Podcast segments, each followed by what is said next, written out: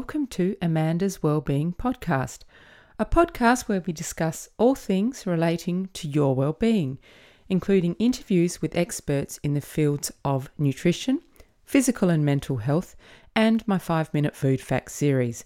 I'm Amanda Hayes, your host, a nutritionist with a passion for well-being. Before I introduce today's guests, I will take a moment to let you know that you can subscribe to my podcast on YouTube. Hit the red subscribe button or on your favourite podcast app iTunes, Stitcher, Spreaker, Spotify, or Google Podcasts.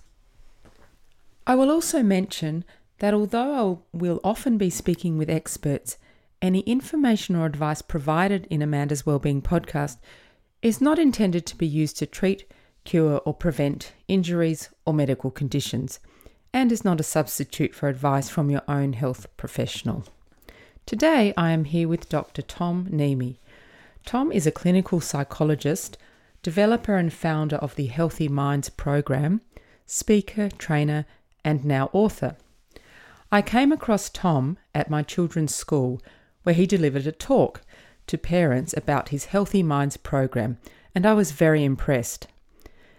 Healthy Minds Education and Training, where Tom is a director, is the leading provider of preventative mental health services to schools and companies in Australasia.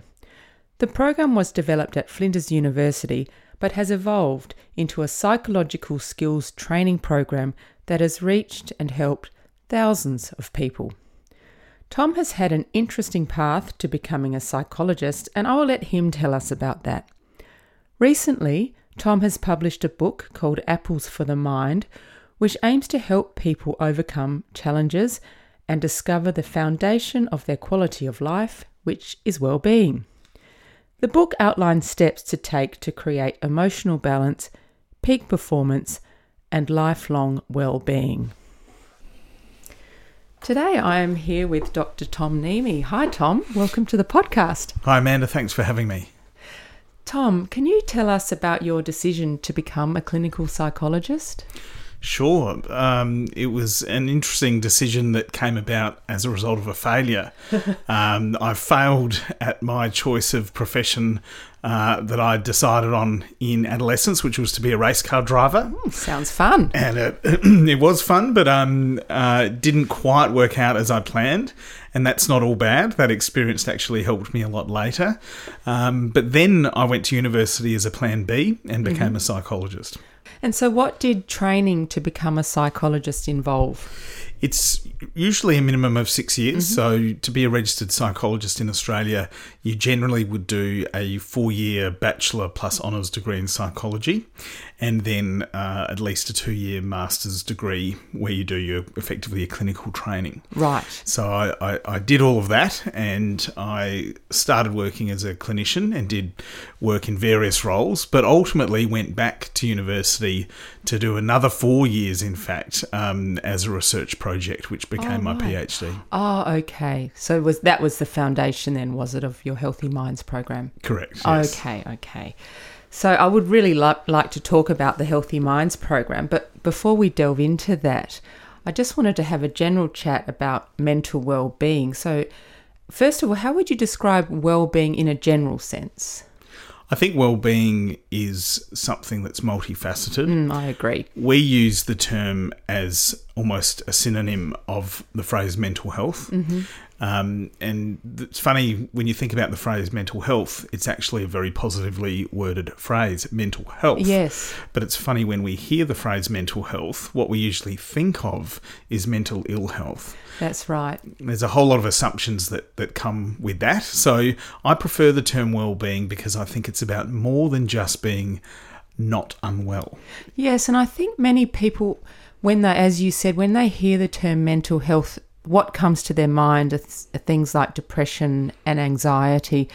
So, if we're talking about mental health in terms of well being, what does it look like to be mentally well? It's an excellent question because I think, again, there are misconceptions mm. about this, and many people conflate well being with happiness and yes. feeling happy. Mm. Now, feeling happy is certainly a desirable and an enjoyable thing, But it's not normal to feel happy 24 7. And if we take our mood as the best marker of well being or mental health, I think it's a red herring. Mm. Because if we're aiming for feeling good all the time, it's not realistic. And we're going to judge ourselves harshly for experiencing really natural, normal emotions that are actually part and parcel of having a, a meaningful, responsible, mm-hmm. and kind of goal directed life. So when I unpack well-being and say to someone, "Well, what could you do to build your well-being?" I mm-hmm. think it comes down to six key factors. Mm-hmm. So we call this the well-being wheel. Right. Yes, you have explained that in your book. Yes. And so the six factors are, if, if you want me to just give a really quick Yes, overview, it's good idea. Uh, first one is our primary relationships, and in no particular order actually, but that's just how I go around the, the wheel clockwise. Uh, primary relationships, so the quality of the relationships in your life will massively impact your well-being. Mm-hmm. We know that there's a segment that's around biological needs, getting enough sleep, Right. drinking water, balanced diet. We can't really completely separate our physical health from our mental health. No, and I think that's becoming more and more understood. Yeah, because if, if we don't look after those things, it becomes a stressor that will impact our mental mm. health. So we include that as kind of factor number two. We give a whole segment of the well-being wheel to exercise, mm-hmm. which doesn't sound very psychological, but it, it, it's actually very important for our mental health because we know that if someone engages in vigorous exercise, it's likely to boost their mood. It's a real stress reliever. Yeah. it's got all these psychological benefits. Yeah, I love it. Heartily endorse that. Yeah, and it, it's funny for for many years, and, and even to date, if I was to encounter someone who was um, maybe mildly depressed or in the early phases of a depressive episode, and if I noticed that they were becoming inactive, which is really common in depression, one of the first things I'd say to them is, "Could you exercise more?" Now, that's not the whole answer for depression, but in the short term, it's about as effective as anything else they could do. Um, so, exercise is, is on the well-being wheel. Then we come to psychological skills.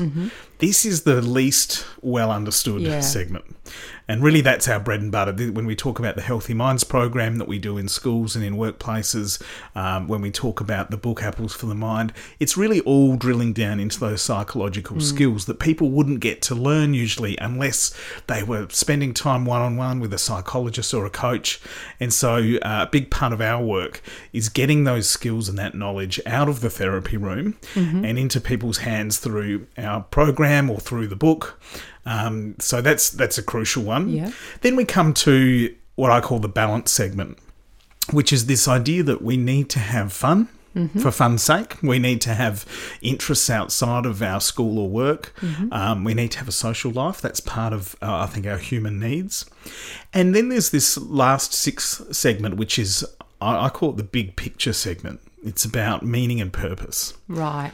What mm. kind of gives, you know, what gets us out of bed in the morning? Yeah. what keeps us drives going? us? Yeah. Mm. Oh, that sounds really interesting. The one thing I really enjoy about your Healthy Minds program is the way you've approached it, as you've touched on just briefly there, is it's very obvious that we need to look after things like our physical health, we eat well, we exercise. But when it comes to our mental health, as you said, unless you go and visit a psychologist, you don't necessarily know how to do it because it's not taught. So, can you tell us, in terms of the Healthy Minds program, what are some of the things you teach to children or businesses for people to empower themselves to look after their mental health and be well? Yeah, there's there's really so much to mm. teach people, and there's Yeah. so much to know. I think a few of them would be just the basics of understanding our psychology. Um, it, it's funny, isn't it, that many people I think view psychology as being esoteric, when in actual fact it's it's not really. Um, it's quite a scientific Yes. well laid out sort of a, a, a discipline. I was. It's funny. I was in between business meetings um, interstate a few months ago, and I was taking a, a ride share to my next meeting, and the driver invariably said, "Oh, mate, what do you do Yeah. for a living?" And I said, "Well, I'm a psychologist." And this poor bloke nearly ran off the road oh, because he he sort of looked at me strangely and he said, "So you know what I'm thinking?" And I said to him, "No, mate, I'm not a psychic. I'm a psychologist. I- you know, I'm a helper to people, and I, mm. I talk to them about their mental health. So it just goes to show that there's there's a lot of assumptions and myths out there. But in terms of psychological skills, well, we want to teach people where do emotions come from? Right. What, why do we have them and what's mm. their purpose? Mm. How can we manage emotions well? So we, we often teach that, you know, emotions that are a part of our most primal part of the brain, we have them because on some level they served a purpose. They mm-hmm. actually helped us. And really, it comes down to emotional urges. So, I'm sure your listeners, Amanda, will know that when we feel strong emotions, often we feel an urge to react in a particular Yes. way. And so we call those reaction urges. Um, if you feel um, fear based emotions, if you feel really worried or anxious, often our urge, if we just go with the feeling, is to escape or avoid. Right. Yes. If we feel down, there's an urge to kind of withdraw, Withdraw. Mhm. to shut ourselves away. And if someone feels really angry, the urge is kind of to lash out, isn't Yes. it? And it's not always a helpful thing to act on your urges, is it? No, and this is the great kind of this is where kind of the skill part lies is that we acknowledge that okay, we have these emotions because they helped us survive throughout Mm. evolution. Once upon a time, in a much more dangerous world, lashing out tended to help you protect yourself and your family Mm. Yeah, or clan. Running away was helpful when we had more dangerous things in the environment. And if you felt down and you had no energy and you couldn't really think straight, it was safer to stay back in the cave. So, in that historical perspective, these urges really helped us and, and conferred a survival advantage. But in the modern world, think about that for a minute if we always went with our reaction urges. If every time you felt angry, you just lashed out, Yeah. if every time you felt anxious or worried, you just avoided it, or you always just shut yourself away when you started to feel down, I think in the modern world, for any length of time, or, or if we're impulsive about it, going with these reaction urges is unhelpful. Yes, it seems to have changed from, as you say, being a survival instinct to actually now p- potentially being unhelpful. One of the most common mental conditions that uh, you talk about in your book is anxiety. So, if we could um, talk about that for a little bit. So, how does it manifest, and what are some of the strategies to cope with anxiety? Sure. Anxiety, I think, is best characterized as really two things. It's often a thinking style that overestimates risk. Right? It overestimates the chances of something going wrong or how bad it would be if something went wrong. We sometimes call this catastrophizing, going to the worst case scenario. Um, the other characteristic of anxiety is avoidance. And um, it's quite easy to understand that if someone was perceiving threat and risks all around them in their day to day life, that their instinct would be to avoid. Because, of course, if we go back to that evolutionary perspective, running away from actual danger is helpful. Yes. But our brains aren't great at differentiating between actual threat and perceived Yeah. threat. So your body could still generate a huge adrenal response with a racing heart, butterflies in your tummy, increased blood pressure, feeling hot and sweaty. And that might be in response to something that's not actually dangerous at all. Public speaking is a probably a common example. Public speaking, People are uh, terrified. Yeah, a performance review at work, um, a meeting with your tutor, an exam. Yeah. So think about these day to day scenarios. If we always went with that primal urge to just run away, that's not going to work out well. And so part of the solution for anxiety is to challenge our automatic thoughts, our automatic perceptions of risk, to think in ways that are balanced and realistic and to be willing to do things sometimes that make us uncomfortable if they're safe and if it's you know it fits with our values to do it Yes. then maybe we should do it anyway even though we feel anxious Is that akin to sort of building up a tolerance, for example? So make yourself go and do some public speaking if you're terrified of it, that kind of thing? or- Yeah, it's it's really two things. It's partly building up a tolerance to mm. the discomfort, and it's partly overcoming the discomfort through habituation. Right. So habituation is getting used to something, mm. and this underpins. I think what most clinical psychologists would do to help someone with anxiety, and we call it exposure therapy. Mm-hmm. Literally doing the thing, getting the, the client to do the thing that makes them anxious, but to do it in a way that is graded, it's mm-hmm. step by step Right. and it's prolonged. So we would sit with that anxious feeling long enough that we start to feel comfortable again. And if we do that repeatedly, eventually something that we fear becomes normal and comfortable again. So, in terms of the Healthy Minds program in schools, I imagine that just talking about these issues is and bringing them into the awareness of students is very helpful because otherwise as you say it might be something that only comes up in you know the psychologist's office. How do you communicate that to the children like how does it work mm. that's a good question and i think partly it is about awareness mm. but we aim to go further than that we want to build skills right and for me balanced realistic helpful thinking—I've sort of put that under the heading of helpful thinking, mm-hmm. is a skill. It's something we can learn, it's something we can practice, and then we can apply in our life.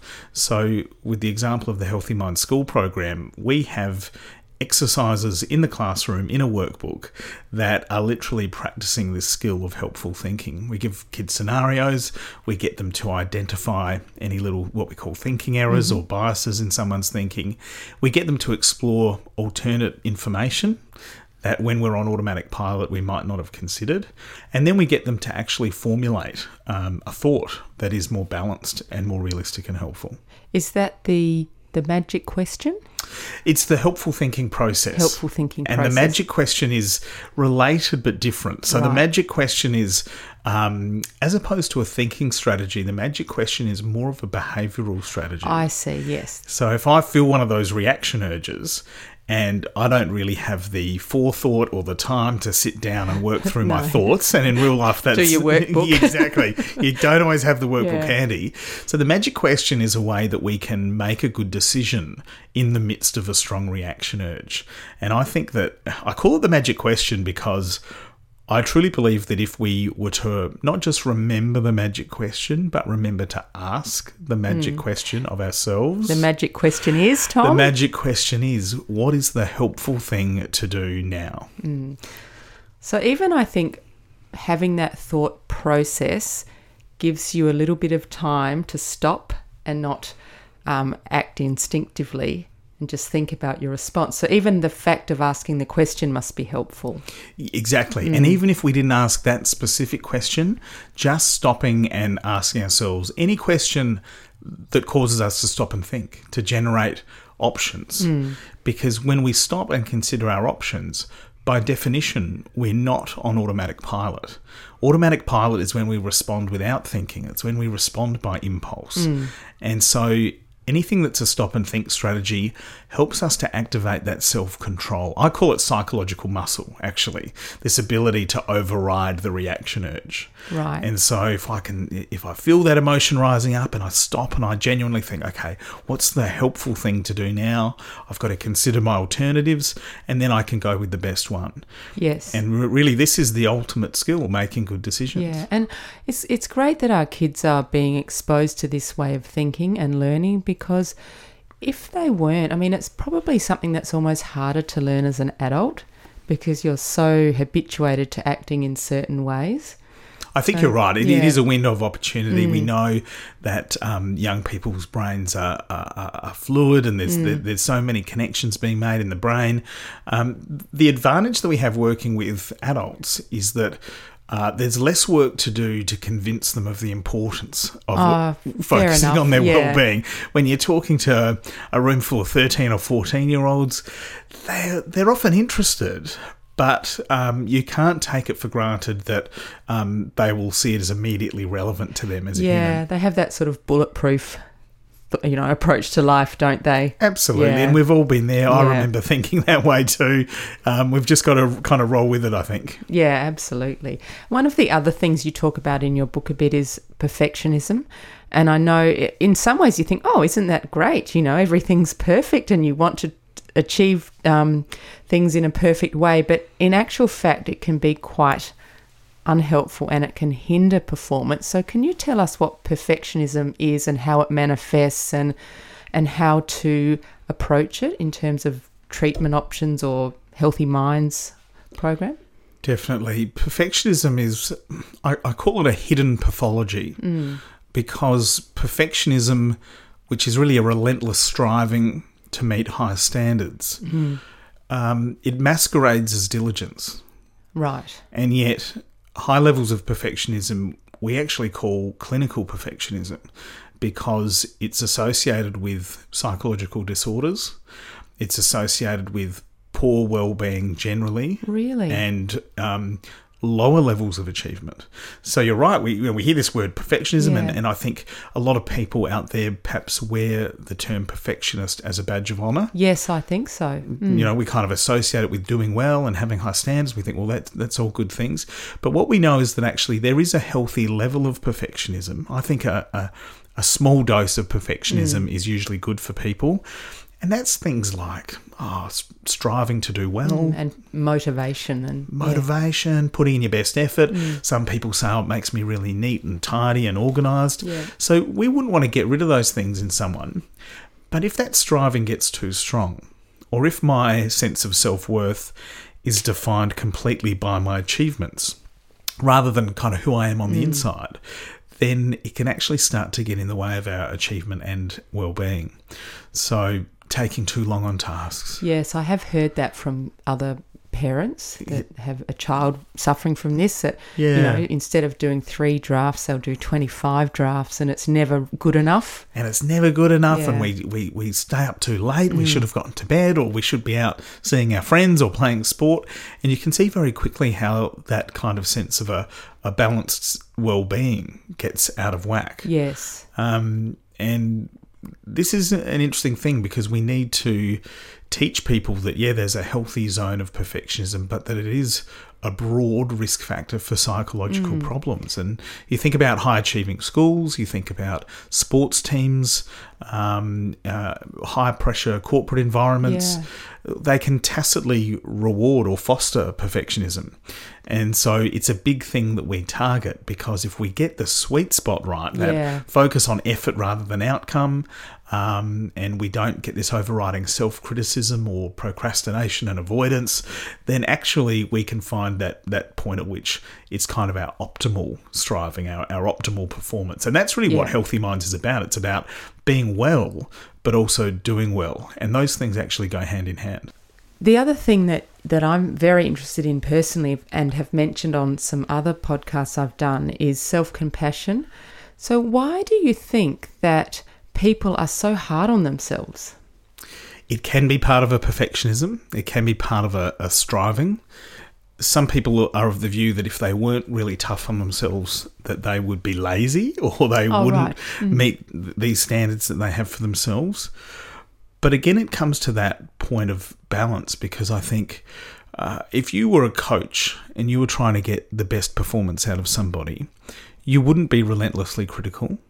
Um, you wouldn't only point out those little things that they've done wrong. No, of course not. You'd give them constructive feedback, wouldn't you? You give them constructive criticism, but also some encouragement and forgiveness and all of those kinds of things. And that's really at the heart of self compassion um, because self compassion is sometimes confused for self esteem, and they're very, very different. I see. Mm. We've heard a lot about self esteem over the years, haven't we? Well, that's been the, the buzzword for a long time, hasn't it, in schools and yeah, schools and parenting. Yeah. This idea, the, you know, the assumption was, oh, well, self esteem is about feeling good about yourself. So why don't we just give people really good feedback? We'll give them a lot of praise. We'll tell them how great they are. even if they're not. yeah, even if they're not. And, you know, surely if we can convince people to feel good about themselves, then they won't get depressed or anxious. And it didn't really work. No, there was definitely a good intention behind it. Absolutely. it, for sure. But yeah, it didn't. It, it was. It's more complex, nuance than that, isn't It, it? it is. I think it mm. was fair enough that people went down that path. Mm. Um, we just ultimately have to step back and say well, it wasn't really the answer people hoped. But I think self compassion is the answer that we, people are, were looking for with mm-hmm. self esteem. Self compassion isn't about how favourably do I evaluate myself. It's about how do I treat myself. Mm, It's about being kind to yourself, isn't it? The way you would be kind to other people. Precisely. And and this is the I think the key distinction is for of those people out there who are highly self-critical, often the way they judge themselves or criticize themselves doesn't in any way reflect how they treat the people around them. And um, that's one of the real cornerstones of building self-compassion is if someone you really cared about made the mistake you made or was having this bad day, what are the things that you would actually say to them or do that helps them? And that's really how we activate self compassion in ourselves. So we have to, again, you need to bring this to the awareness of the students and uh, make them understand. The one thing that I know a lot of parents will be interested to hear about is um, social media, because I think that's probably tied in with self esteem and all those things. And a lot of my contemporaries and I grew up without it. So when it comes to dealing with social media, sometimes I feel a bit like I'm floundering, like I'm not quite sure what to do. But on the other hand, I think uh, it is a part of the children's lives these days. And so it, banning it or not allowing them access to it, I don't actually think is the answer. What's a healthy way to approach it uh, with children, do you think? The most important thing for kids is to be critical consumers of the Right. media. Um, we know that, um, you know, kids who are at school today, they're really growing up in the most image focused time there has ever been. There's never been more access to, to media than now. Um, that's both formal media, traditional streams like TV, um, but also now the internet and then devices, social media, um, apps um, like Instagram and others. And so you're right, it's not going away. Um, probably the most powerful thing we can do is to teach kids critical thinking for what they're exposed to. And there's really two key questions that would make someone a, a a good critical thinker of, of social media. One would be to ask, what is it that has probably been altered about this image or is not realistic about yeah. it? And the second question is, how are they trying to influence me? Mm. Because both of those questions cause us to step back and immediately consider all the sneaky ways in which images are constructed or portrayed in an unrealistic manner, or just the little things that we know advertisers and um, influencers Mm-hmm. do to give us uh, a particular image of something. And ultimately, they are trying to influence us either to course. like their post, follow them, buy a product. Mm. And so, you know, uh, uh, if, if we're not going to be subconsciously um, drifting around in this sea of other people's intentions for us, then we've got to be aware of the sneaky strategies they're using. So just yeah, look at things with a critical eye. And that's something that's one of the units you teach, isn't it, in the Healthy Minds program? It is. Yeah. In in terms of the Healthy Minds program, how did you how did you start it and how did you get it rolled out into schools? It started with my uh, research at Flinders University, um, and my PhD was uh, not always an intention that I had when I was doing my training to be a psychologist. It was really born out of my experience as a therapist because I realized that there were a bunch of things for people to know that meant they could improve and manage their own mental health really well, but they almost without exception, they were not aware of these skills and concepts when they arrived. And, uh, you know, I thought, well, what about all those people out there in the world who will never come and sit on my couch and have a therapy session with me or any psychologist? So, where would they learn these skills? And I, I became a little bit disillusioned by the mental health system, which is I mean, there's many, many good things about what we can do for people's mental health, but you know, we have this system that seems to wait until people are stuck or struggling Yeah. before we teach them the skills of how to have a healthy mind, and that didn't sit well with me. So it became this kind of mission to um, get those skills and knowledge out to as many people as we can, and not not sort of pop psychology or assumptions that are out there about mental health. There's a lot of good intentions and motherhood statements and just think Yeah. positive and all these kinds of things that ultimately actually aren't that helpful. It's a bit simplistic too. I mean, what does that actually mean? Yeah, positive. yeah, exactly. So that was really where it all came about. And um, having seen um, some occurrence of mental ill health in my own family was also a motivator to realise that um, you know when you see the effects of mental ill health firsthand, it's you know it, it was a powerful thing for me to think that maybe I could prevent some of that suffering, Yeah. and that, that was really the decision. I think it's absolutely brilliant. I think there's a quote by Nelson Mandela. It's something like, It always seems impossible until it is done. And thinking now, preventative mental health seems, in a way, it seems so obvious, doesn't it? Like, you know, eating well and exercising. But it wasn't, as you say, it wasn't general knowledge in the public. People didn't know how to look after them, and a lot of people still don't.